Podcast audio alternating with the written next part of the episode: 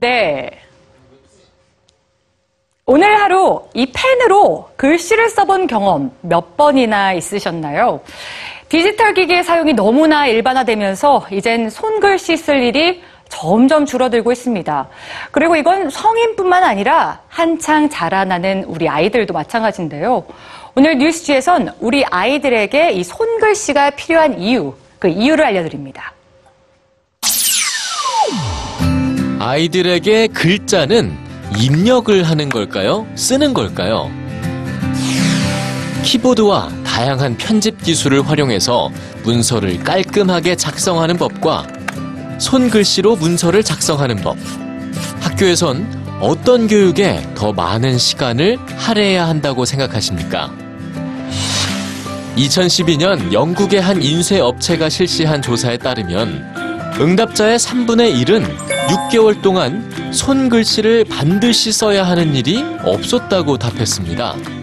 업무와 소통, 그리고 간단한 메모까지 글씨를 쓰지 않고도 가능하기 때문이겠죠.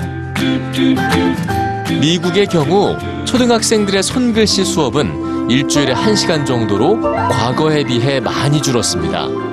그리고 과연 필기체 수업이 필요한 것인가에 대한 논쟁 또한 있습니다.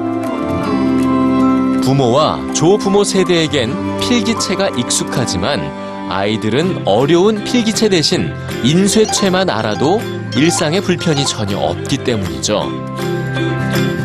필기체 교육은 손으로 버터를 만드는 기술을 가르치는 것과 같다는 주장입니다.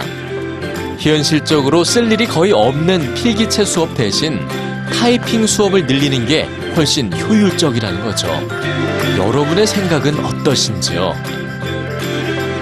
손글씨를 통해 배우는 건 글자를 수월하게 읽고 또 보기 좋게 쓰는 기술 뿐일까요?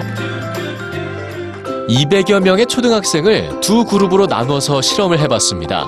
한 그룹은 키보드를 사용해서 글을 썼고 또 한 그룹은 펜으로 글을 썼습니다. 첫 번째 실험은 알파벳 적기. 키보드를 사용한 그룹이 더 빠르고 정확하게 과제를 수행했죠. 그러나 두 번째 실험에선 결과가 달랐습니다.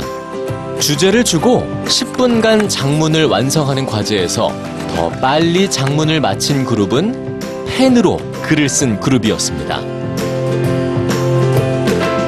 그리고 장문에 사용한 단어와 어휘는 키보드 그룹보다 더 풍부했고 글의 구성력과 완성도 또한 높았습니다.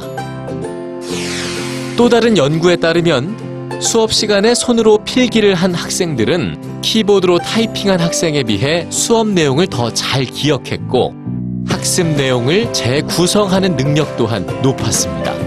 이번 방학에는 아이들과 함께 점점 잊혀지고 있는 연필과 종이의 기억을 되살려 보는 건 어떨까요?